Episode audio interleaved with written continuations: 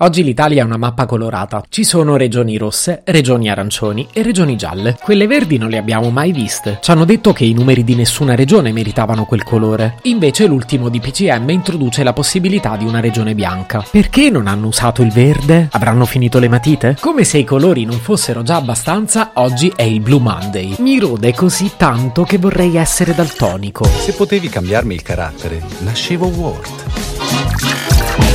Si chiama Marcello Forcina, dice quello che pensa, pensa poco a quello che dice, ma quando c'è da sudare preferisce quattro chiacchiere e un Campari Spritz.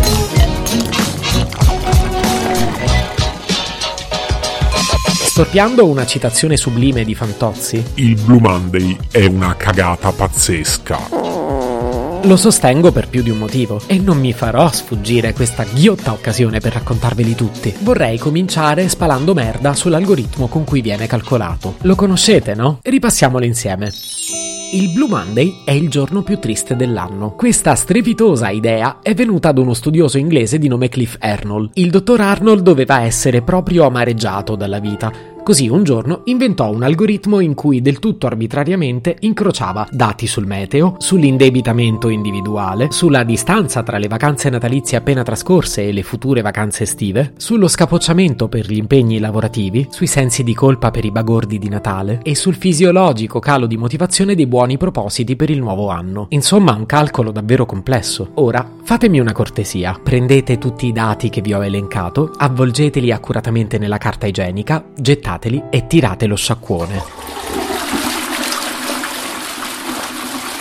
Sì, perché dopo tutti questi calcoli, che renderebbero soggettiva e localizzata l'individuazione del Blue Monday, ebbene, il Blue Monday, per ogni persona, in qualsiasi pizzo del mondo si trovi, con le più disparate situazioni economiche e patrimoniali, e quale che sia il suo stato di benessere, casca sempre il terzo lunedì di gennaio. Ma che valenza scientifica può avere? Capite bene che davanti a questo persino l'oroscopo di Paolo Fox ha più dignità scientifica. Potrebbe già bastare, ma ho voglia di infierire. Vogliamo parlare del nome? La parola blue in inglese vuol dire triste, depresso, malinconico, cioè significa anche il colore blu. Ma gli inglesi sono strani, che ce vuoi fa? Usano la stessa parola per definire anche quando sono giù di corda. La trovo una forzatura, premesso che io amo il blu, è uno dei miei colori preferiti. A casa mia è è quasi tutto blu e mi ricorda i puffi. Oh, e che ci devo fare se mi piacciono? Ok, sto andando fuori tema. Il punto è che culturalmente da noi il blu non è associato a qualcosa di triste. Voglio dire, se non fossimo condizionati dal significato che ci hanno imposto per questo giorno, a sentir parlare di un lunedì tutto blu, magari saremmo pure felici. Yeah!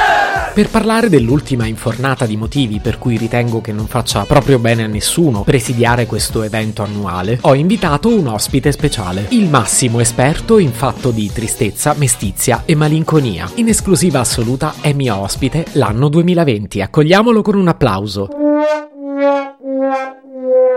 Ok, niente applausi. Bene 2020, come stai? Io sono finito. Sì, ce ne siamo accorti e ti confesso che non ci manchi per niente. E invece il 2021 è il carnevale di Rio, vero? Forse hai ragione, finora non se l'è cavata benissimo neanche lui. Sai quante risate mi sono fatto quando avete salutato in malo modo il 2019? Ok, cambiamo discorso. In realtà ti ho invitato per sapere perché sei contrario alla celebrazione del Blue Monday. C'è poco da dire, è un anno che tutti i giorni fanno a gara chi fa più schifo. Come fai a farne vincere uno. Quindi secondo te quest'anno ce lo potevamo risparmiare? Ma anche quando ero in carica io. Te lo ricordi il terzo lunedì del mio gennaio? Scommetto che stavi meglio che due mesi dopo.